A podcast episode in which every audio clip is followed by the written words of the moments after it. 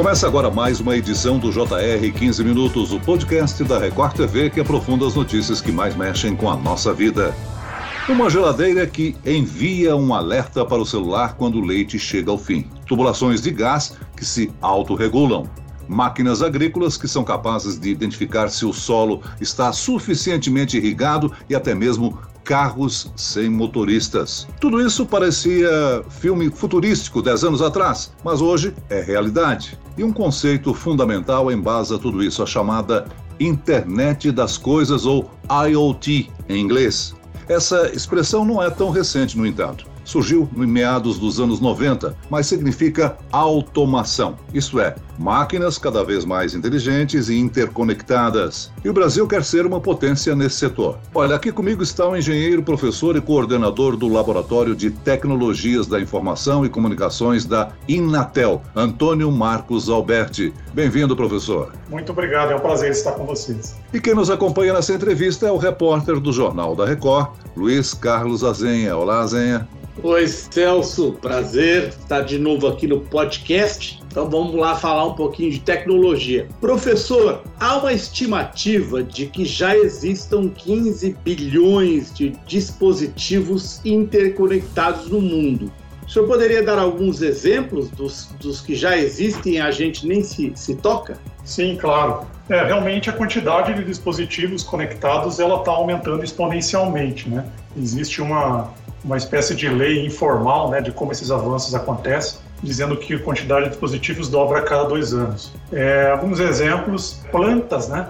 É, existe um artigo até da revista Nature que é possível você monitorar internamente as plantas. Então esse é um caso bem exótico de um sensor que poderia ser aplicado à produção de alimentos, né? Existem também é, drones, claro, é, monitorando, né? Eu vi na Coreia do Sul, né, muitos exemplos de residências é, já era em 2017 um caso normal, né? Existia um plano de mensal de, de contratação nas operadoras, onde o usuário poderia pagar por um serviço de internet das coisas na sua residência. E aí tem controle de ar condicionado, tem monitoramento de ruído ambiente, tem temperatura, né? Claro, por causa que lá tem inverno muito frio, verão muito quente, né? mas assim, não existe um limite do que pode ser conectado, né? Eu costumo dizer que hoje a gente está conectando coisas na ordem de centímetros, iremos para os milímetros em alguns anos e depois coisas ainda menores. Então, existe a ideia de que a internet das coisas vai desaparecendo, né? Ela vai se conectando coisas ainda menores que podem ser até invisíveis ao olho nu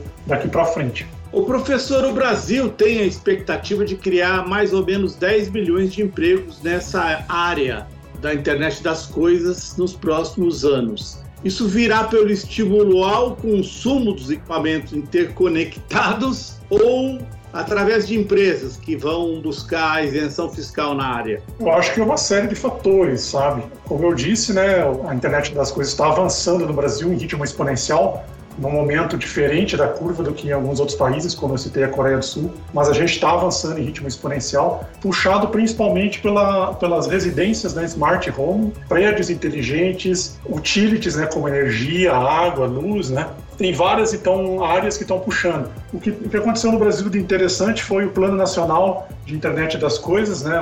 Houve um estudo é, em conjunto do BNDES com o MCTI, realizando uma pesquisa bem ampla sobre como as coisas estão avançando no Brasil e as áreas estratégicas, né? Então defini foram definidas aí quatro áreas estratégicas para o Brasil nesse estudo, que incluem as cidades inteligentes. Então tem muitos exemplos de cidades inteligentes já no Brasil é, a área rural, né, a conectividade no campo, o agronegócio é, é importantíssimo para a economia, saúde né, e, e, a indústria. Né? Então, são as quatro áreas chaves. Como que eu imagino que isso vai acontecendo? Né? Então, esse plano ele gerou uma série de ações. A Anatel agora acabou de liberar, né, na verdade, uma regulação, né, um regulamento. São dois regulamentos, de fato, com relação à internet das coisas, como sendo um serviço de valor adicionado, né?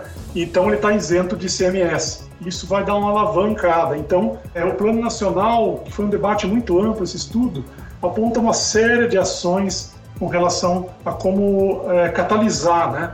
a internet das coisas. Eu acredito que, nesse sentido, é, a chegada do 5G tem importância significativa, porque o 5G vai ampliar muito a conectividade possível, né? Não só o 5G, mas tem a possibilidade de uso de satélite em conjunto com o 5G, várias outras tecnologias. Então, acho que o caminho é através da integração de tecnologia e a abundância tecnológica, né, esses avanços todos que a gente tem, não só na internet das coisas, mas em computação, em virtualização, né, tudo como um programa de computador, isso daí cria uma transformação digital, cria uma transformação de modelos, que já está acontecendo, por exemplo, nas operadoras e nos provedores de acesso. Né? As operadoras estão estudando como compartilhar a infraestrutura melhor, como é, fazer o fatiamento da sua rede para atender vários casos de uso. Né? Isso é motivado pela abundância tecnológica e pelo custo né, alto de conectividade. Então eu acredito que nesse modelo, nesses novos modelos, né, vai surgir novas formas de viabilizar a conectividade e assim chegar no que está previsto aí para a internet das coisas em 5G, que é 100 mil dispositivos por quilômetro quadrado.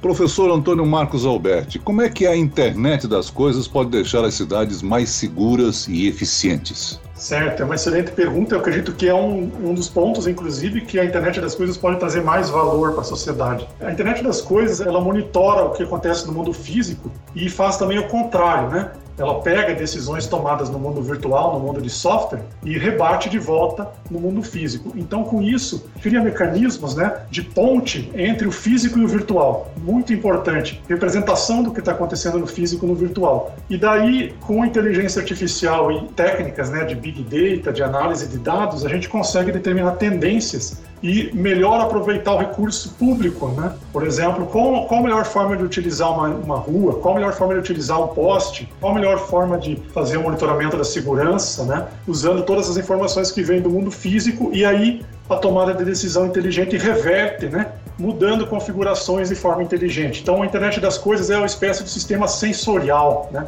que vai modificar a realidade do físico nas cidades. Claro, vai depender de uma série de coisas que não são só técnicas, né? Mas a tecnologia ela, ela é neutra, ela permite que, que a gente utilize essa ferramenta para mudar de fato a realidade das cidades, com inteligência tirada a partir de inteligências artificiais aí no mundo virtual. Então a internet das coisas é parte dessa ponte entre o físico e o virtual, extremamente relevante para mudar modelos e mudar a nossa realidade. Professor, o senhor mencionou o 5G. Como é que a gente faz aí para evitar que se reproduza na internet das coisas o apartheid digital que vivemos no Brasil, onde muitas pessoas têm acesso a conexões muito rápidas, mas lá no interiorzão nos lugares mais pobres não tem nem Wi-Fi em casa. Como é que fazer para evitar que isso se reproduza, professor?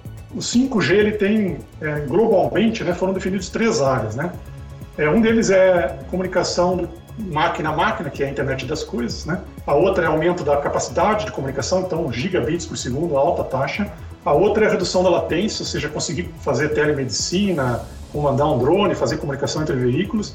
E o Brasil, através do telesíntese, através da, das operadoras, né, é, o Inatel participando desse consórcio do 5G Brasil, que, que a gente conseguiu fazer? Através dos eventos globais do 5G, o, o, Brasil levou essa questão de precisamos de conectividade rural e acabou sendo incluído isso nas discussões e na, nas próprias ações que estão acontecendo no Brasil, muito também por conta da questão do Plano Nacional né, de IoT M2M, a questão da conectividade rural. Então, o 5G para conectividade rural, ele permite atingir, o Inatel já testou isso, né? o Inatel fez a primeira transmissão em Brasília, né, entre dois ministérios, há uns anos atrás, e o Inatel já testou é, 50 km, 50 megabits por segundo. Então, a gente conseguiria, por exemplo, pegar um município grande como Altamira, no Pará, né?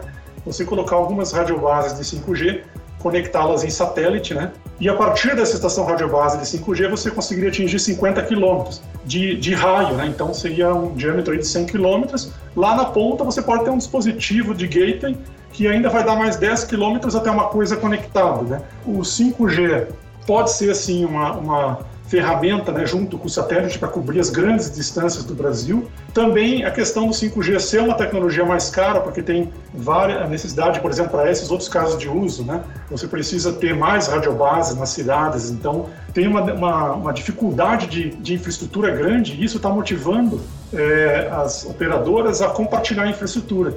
Então eu acredito que assim é, novos modelos estão, estão aparecendo, né, que vão viabilizar essa, essa reestruturação de negócios viabilizando o custo menor do 5G, menor do IoT. Tá? Claro que tem um monte de outras questões fora da tecnologia, mas eu vejo assim que essa regulação da Anatel, por exemplo, de reduzir o ICMS, associado a esse movimento de novos modelos nas operadoras, o papel das ISPs hoje, né, que a gente tem nas cidades pequenas, por exemplo, Simone e Santa Rita do Sapucaí, aqui em Minas Gerais, a gente tem quatro operadoras de fibra óptica, né?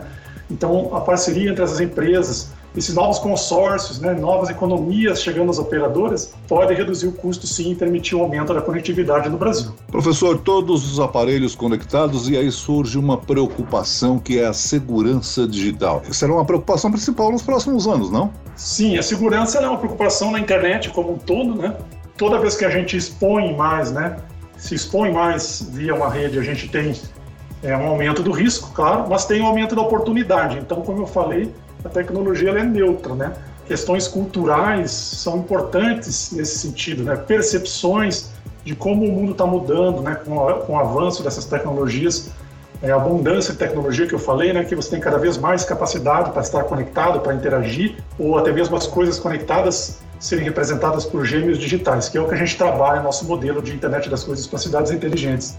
E daí o que a gente imagina que vai acontecer, né? são mudanças na, nas tecnologias em si, isso já está acontecendo, né? A gente vê aí novos protocolos surgindo todo dia para cobrir os gaps de segurança existentes na área de tecnologia, novas tecnologias disruptivas também acontecendo a todo momento, né? Que permitem melhorar a segurança das coisas conectadas, que acrescentam uma, uma camada de rede descentralizada, é, onde você melhora a segurança em vários motivos em vários pontos, né? E, as, existem os pontos fora da, da tecnologia, que eu acho que a gente tem hoje um gap gigante de percepção de quão rápido essas tecnologias estão avançando, e eu creio que a gente precisa avançar as regulações, precisa avançar as questões éticas, precisamos avançar a, as leis, né? E tudo isso no mesmo ritmo das tecnologias. Isso é um desafio tremendo para a humanidade, porque a, a, a gente é, não consegue acompanhar o ritmo, né? do avanço tecnológico. Então, e aí eu acredito que a gente deve trabalhar para reduzir esse gap de nível de consciência, tanto com relação ao, potencial de toda essa tecnologia, quanto aos desafios de segurança. Né? Professor, o senhor falou aí em gêmeos digitais. O que, que é isso? Gêmeo digital é um conceito super interessante, é, surgiu por volta de 2012, né, até um pouquinho antes. Gêmeo digital é um programa de computador que ele representa uma coisa física. É como se você tivesse um advogado de uma coisa física que é um programa de computador. Por exemplo, o meu carro ele pode ter um gêmeo digital que representa esse carro no mundo virtual. Então, por exemplo, é, quando um sensor do carro informa que está acabando a gasolina, ele pode avisar esse gêmeo digital, olha, teu par físico está ficando sem combustível. E o gêmeo digital pode tomar as providências usando inteligência artificial. Já se fala disso em C e G, né? Na sexta geração, a gente tem uma camada de representação completa do físico, inclusive das pessoas, né? Através de gêmeos digitais conectados. Aí o gêmeo digital levaria o carro para abastecer em vez do senhor fazer isso? O gêmeo digital ele, ele conversaria, né, em protocolos de comunicação é, em software, com um assistente pessoal meu. Eu, pessoa, teria um assistente pessoal. Eu posso também ter um gêmeo digital do meu físico, da minha biologia. Mas isso dá um, dá um parênteses enorme aqui. Então, é, aí o, o gêmeo digital fala com o assistente pessoal. Qual que é a política de compra de combustível? Eu posso seguir com a compra de combustível sozinho? Ou você compra, né? E alguém vai disparar essa compra. Se o carro for autônomo, pode inclusive levar o carro até o posto, pagar com uma carteira digital. Né? Isso envolve a criação de políticas, regras que vão limitar a, o funcionamento da, da tecnologia. Né? Então, assim, as pessoas vão definir suas políticas, suas regras para os seus assistentes, para os seus gêmeos, para que a, a automação né, aconteça é, de uma forma que respeite a privacidade, que respeite é, o bom senso e as preferências da pessoa, né, do indivíduo que. Então, assim, tanto o gêmeo digital pode disparar isso, quanto um assistente pessoal.